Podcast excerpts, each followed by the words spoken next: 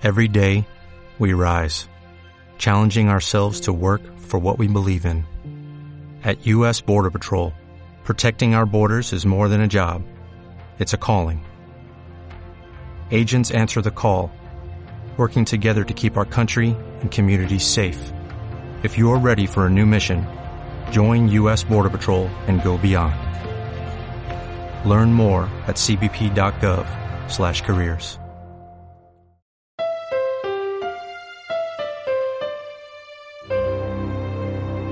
Acción Cultural Popular presenta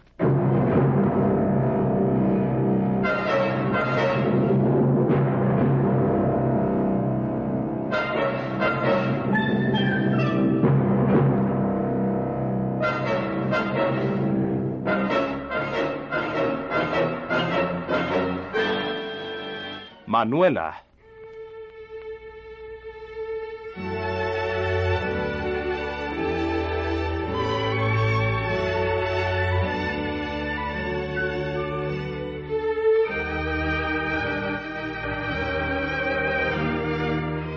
Una novela del escritor colombiano Eugenio Díaz en la que la realidad de la Tierra palpita emocionadamente. Adaptación radial de Andrés Pardo Tobar.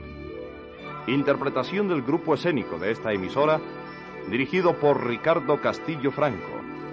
Montaje y grabación de César Mancipe.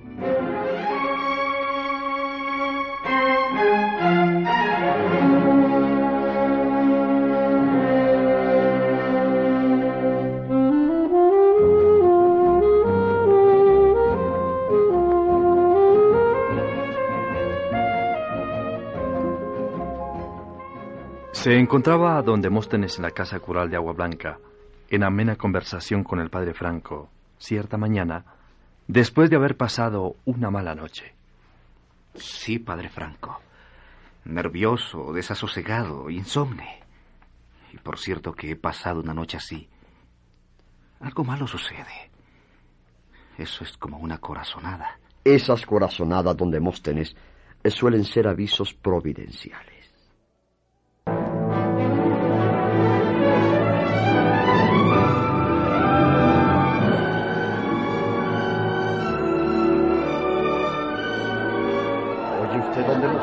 Sí, padre Franco. A ver, son gritos. ¿Si será que...? Algo sucede en el pueblo. Salimos a ver qué pasa. Sí, señor cura. Salgamos. ¡A la cárcel con Manuela! ¡Que viva Don Tadeo! ¡Abajo los latifundientes! ¡Que viva el señor alcalde! ¡Que viva Don Nepo! ¡Viva Don Nepo! ¡Que viva la libertad! ¡Que viva! ¡Abajo los capicheros de la soledad y los jardines! ¡Abajo! Hermanos, hermanos, ¿qué está ocurriendo aquí? ¿Por qué todos esos gritos y estas amenazas? He oído gritos de alabanza y voces de vituperio. Hermanos en nuestro Señor Jesucristo, de estos tumultos nada bueno puede salir. Y como hasta aquí han llegado todos ustedes, que alguien me explique qué es lo que está pasando. Eso se lo explicaremos, señor cura, cuando hayamos sacado de aquí a ese bogoteño. ¡Conciudadanos! ¡Conciudadanos! El único forastero que hay aquí soy yo. ¡Por eso lárguese! Pero en cualquier rincón de la República en que me encuentre, obran en mi favor los derechos y garantías que la Constitución y las leyes consagran para todos. Cállese usted, cállese usted, don Demóstenes. Cállese usted, se lo suplico, se No lo me suplico. callaré, Franco. Soy un ciudadano que puede vivir donde le plazca dentro del territorio de su propio país. Sí, señor, pero que no puede estar seguro con la ley que no impera. Déjeme hablarles a mí, se lo suplico. Está bien, padre Franco. Está bien. Comprendo que ustedes están enfurecidos. Sí, Así lo comprendo. Y no los culpo, porque sé muy bien que no están obrando espontáneamente, sino impulsados por las malas pasiones que ciegan al hombre y lo convierten en una fiera peligrosa y dañina. ¡Que se vaya el bogoteño! Pero hermanos míos en nuestro Señor, todos vosotros, oídme, todos vosotros habéis sido bautizados y habéis recibido los sacramentos y admoniciones de nuestra Santa Madre Iglesia. Yo os suplico, como amigo vuestro, y os ordeno como primera autoridad espiritual de este lugar, que reflexionéis un momento. Nombrad a un vocero que hable conmigo y me comunique qué ha ocurrido, y que los demás se retiren a sus hogares o a sus trabajos.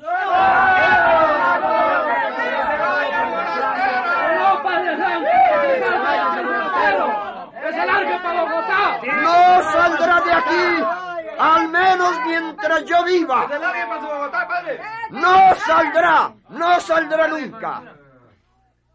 Y si les obedecéis mis peticiones, haced lo que queráis. A su tiempo la justicia tomará cuentas de quienes se atrevan a turbar el orden y a amenazar a ciudadanos dignos de respeto. Entremos donde ustedes y que sea lo que Dios quiera.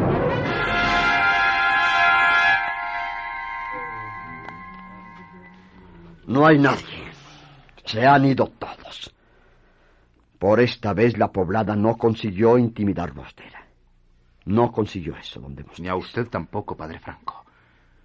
Pero algo grave ha ocurrido. ¿Cómo dice usted? Que presiento que algo suscitó a esta demostración agresiva. A ver. Pues todo podría ser, sí, sí. Venga usted al balcón. Venga donde vos tenés. El pueblo parece muerto. Ni un alma en la plaza ni en las calles. Pues es verdad. Nadie a la vista. Es bien extraño todo esto. ¿Eh? Pero... Por allá viene alguien. Es una mujer. Como dice. Ah, sí, sí, sí, sí. Y creo que es. ¿Cómo no? Sí, sí. La señora Patrocinio. Sí, es ella, ¿cómo no? ¿Vendrá para su casa, padre Franco? Es muy posible. Ya lo sabremos, ya lo sabremos. Pues sí, señor. Creo que viene en busca nuestra. Doña Patrocinio es una mujer muy valerosa. Nada la intimida. Y es posible que de haber sucedido algo especial antes de la llegada de esa chusma, ella lo sepa.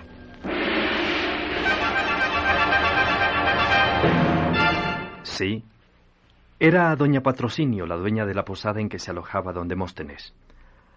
A la casa cural llegó casi sin aliento y reprimiendo las lágrimas. Ay, Jesús bendito, Jesús bendito. Los bandidos, los miserables. Si saben lo que pasó hace un rato, antes del griterío. Ay, pero de- déjenme que respire. Que vengo sin aliento y muriéndome del coraje. Desde luego, señora Patrocinio, desde luego, descanse usted. Eh, dígame, ¿desea un poco de agua o un traguito de vino? No, no, no, no, no, señor cura. Muchas gracias. Manuelita, señor cura. Manuelita, ¿Qué le pasó a la tienen presa en la pura cárcel. Y todo por culpa de ese maldito tinterillo. Sí, sí, don Demóstenes y padre Franco. El pobrecito de Damaso también lo cogieron y lo echaron a la cárcel después de darle una muenda terrible. ¡Ay, virgencita de Chiquinquirá, qué gentes tan malas! ¡Qué gentes tan miserables! Pero, ¿por qué han puesto presa a Manuela?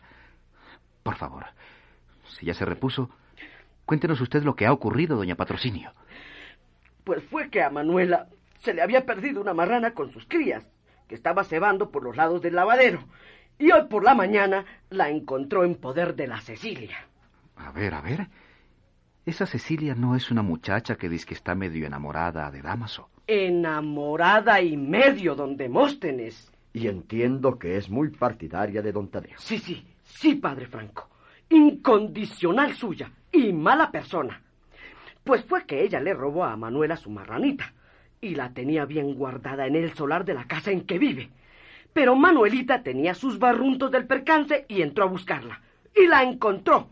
Ahí mismo se presentó la Cecilia, muy insultosa, y entonces Manuelita le hizo el reclamo y le pidió que le devolviera lo que era suyo. ¿Y qué le contestó la otra? Pues la llenó de injurias. Manuelita salió entonces a la calle seguida por la Cecilia, por la Sinforosa y unos cuantos de la banda de Don Tadeo. Y cogieron piedras para atacar a Manuelita. Entonces, como por milagro, se presentó Damaso a defenderla y se armó la tremolina. Señor sacramentado. ¿Y de dónde saldría Damaso si sabe que no puede venir al pueblo? Pues seguro que tuvo su corazonada, como yo la tuve desde anoche. Eso tuvo que ser, sí, señor. Al ruido de la pelea, acudió don Nepo con el alguacil. Venían armados y pusieron presa a Manuela y comenzaron a darle con los yataganes puros planazos al pobrecito Damaso. Y ahí lo tienen ustedes, que la muchacha está presa y el otro también, a pesar de que fueron los del grupo de Don Tadeo culpables de todo. Desde luego, porque Manuela fue a reclamar lo que era suyo. Porque fueron los demás quienes la atacaron. Pero así es la justicia en los pueblos donde reina la arbitrariedad. Pero esto no puede quedarse así como así. Del gobernador del distrito nada podemos esperar, pero sí de nuestra propia presencia. Voy a apoderar a Manuela y a Damaso. Y mientras tanto que José Tisunza se vaya a buscar a don Cosme y a don Blas. Excelente idea. Tenemos que reunir el comité y proceder a la defensa de esos inocentes. Eh, pero no vaya usted solo a la alcaldía donde Móstenes. Iré solo, señor cura. Es lo que debo hacer. Y lo haré. Pues entonces que Dios lo ampare y que triunfe la justicia. Pero cuidadito, don Demóstenes. Cuidadito con esas fieras con cara de cristianos, yo.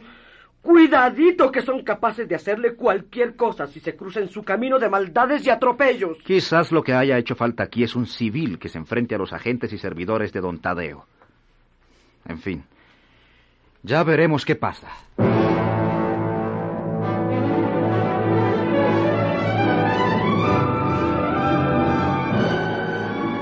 Mientras esto sucedía en Agua Blanca, Clotilde conversaba con su padre don Blas Durán en la casa de la hacienda La Soledad, a donde nos lleva el curso de este relato.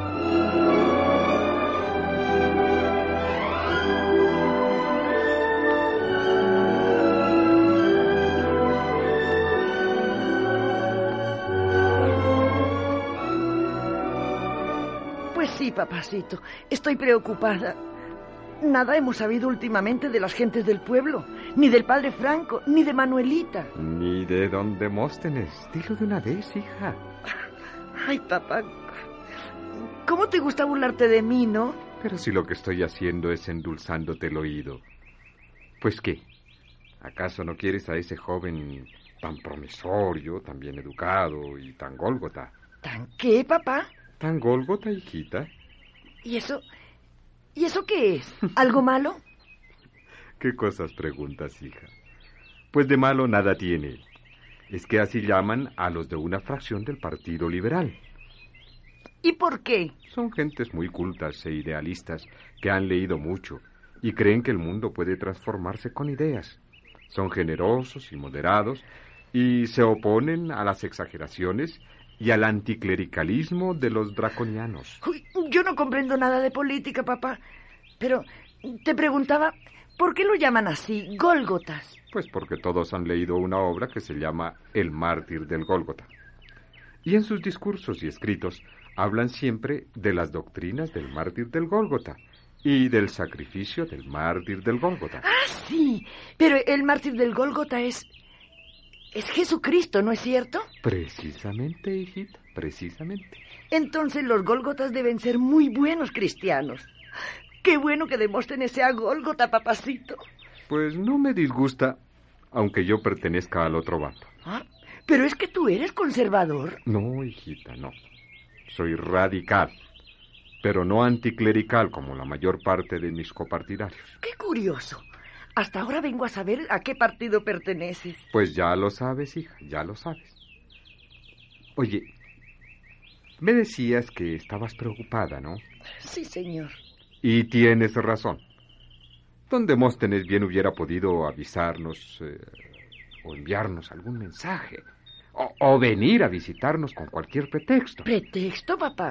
Pues claro, como el que inventó cuando te mandó con su criado José cierta carta que yo me sé. ¡Ay, papá! ¿La leyó su merced? no, no, no. Por su boca muere el pez. Pues sí, no la he leído, pero estoy enterado de que fue el principio de todo, es decir, de tus amores con don Demóstenes.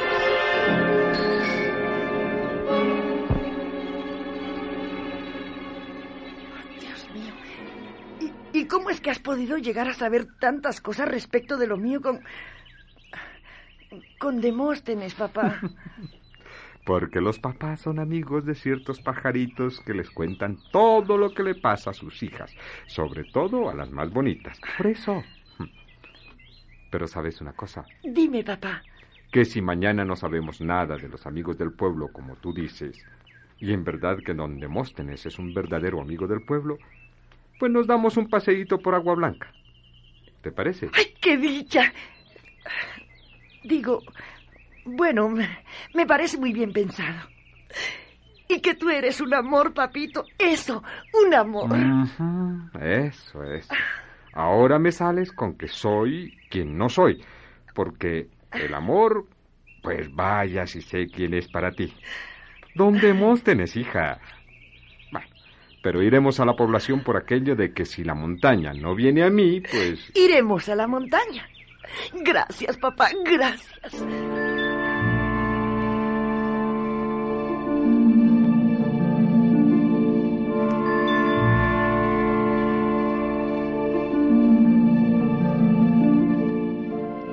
Y ahora sigamos esta obligada peregrinación que nos conduce a la búsqueda de los amigos de don Demóstenes. Es el caso que a tiempo que don Blas hablaba con su hija Clotilde, en la hacienda de los jazmines hacía otro tanto Pepita con su padre don Cosme.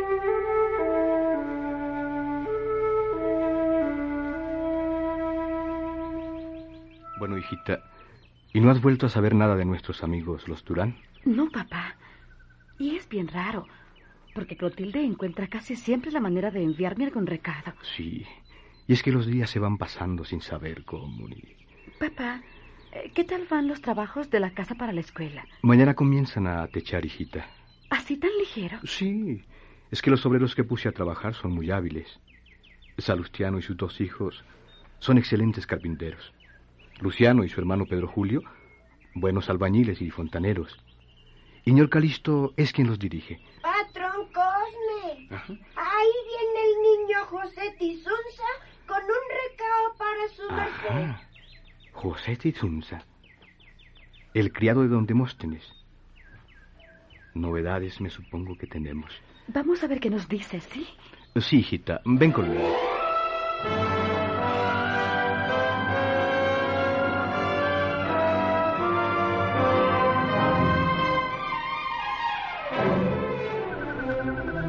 Hola, José. ¿Cómo te va, hombre? Buenos y santos días, su merced y la niña Pepita. Pues es que por aquí me manda mi patroncito de Móstenes que está en vainas. ¿Cómo? ¿Qué le pasa a don Demóstenes? Pues es que el pueblo está que arde. Dios mío, ¿algún incendio? Pero don Demóstenes se encuentra bien. sí, sí, su merced de salud está, está bueno. Pero es que han pasado cosas muy fieras en Agua Blanca, ¿sí, señorita? Mira, José, vamos adentro que te veo muy fatigado. Mientras descansas y tomas algo, nos cuentas qué es lo que le ocurre a don Demóstenes en el pueblo. Eh, sí, su merced, tantísimas gracias. Porque como he venido al mero galope caballo, pues vengo sediento y como resentido los riñones y de más abajito.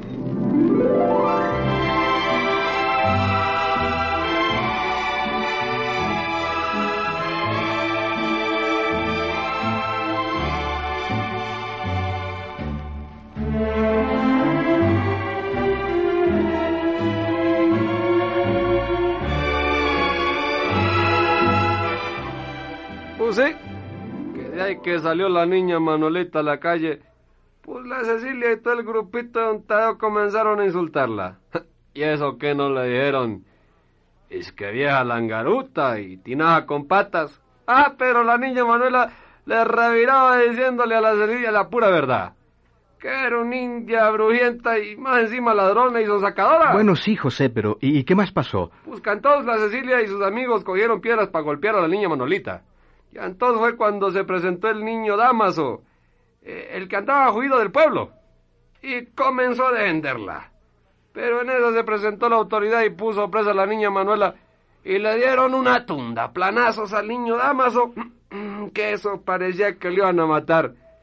Y de ahí pues también le enguandocaron. Ay, pero qué bárbaros, qué calamidad.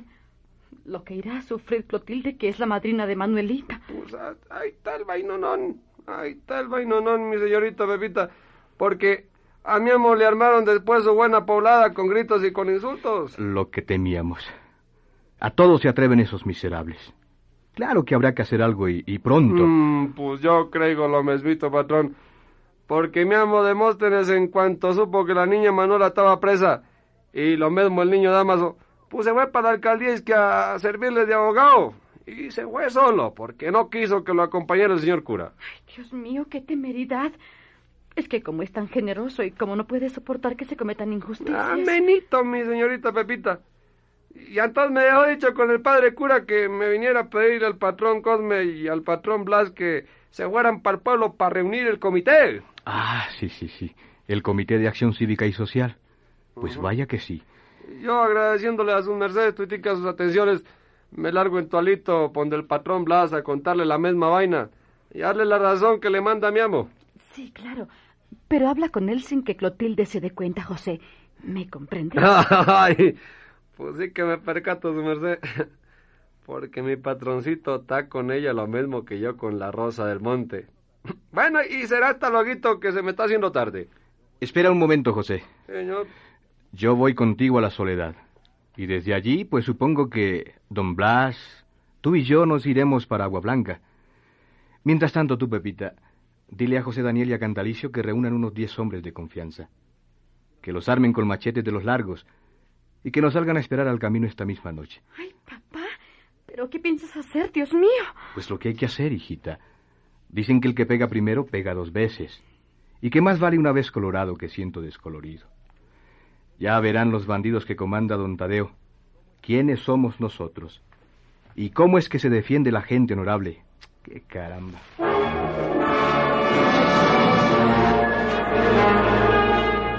Soplan vientos de tempestad sobre Agua Blanca y sus contornos. ¿Qué se propone hacer don Cosme? ¿Cómo actuará el Comité de Acción Cívica y Social, fundado por el padre Franco y por don Demóstenes? ¿Y a estas horas, qué le habrá ocurrido al generoso bogotano? ¿Y Clotilde, qué sentirá al saber lo que está ocurriendo? Bueno, son muchas preguntas para poder contestarlas de una vez por todas. Tengamos calma y, esperemos el desarrollo de los acontecimientos.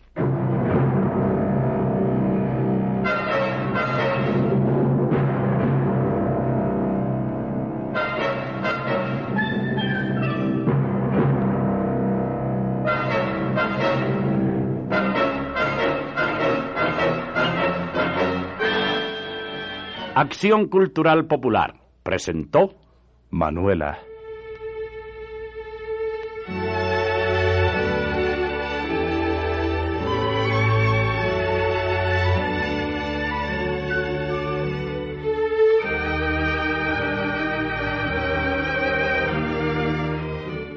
Una novela del escritor colombiano Eugenio Díaz, nacida al calor entrañable de nuestra tierra. Presentada diariamente por esta emisora en episodios radiales especialmente preparados por Andrés Pardo Tobar. Interpretación del grupo escénico de esta emisora, dirigido por Ricardo Castillo Franco.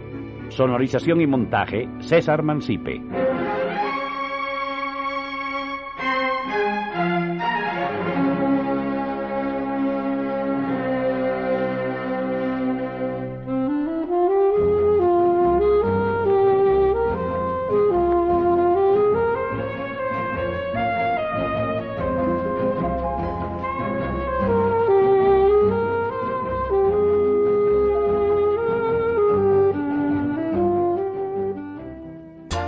Viva Radio, tu radio de viva voz.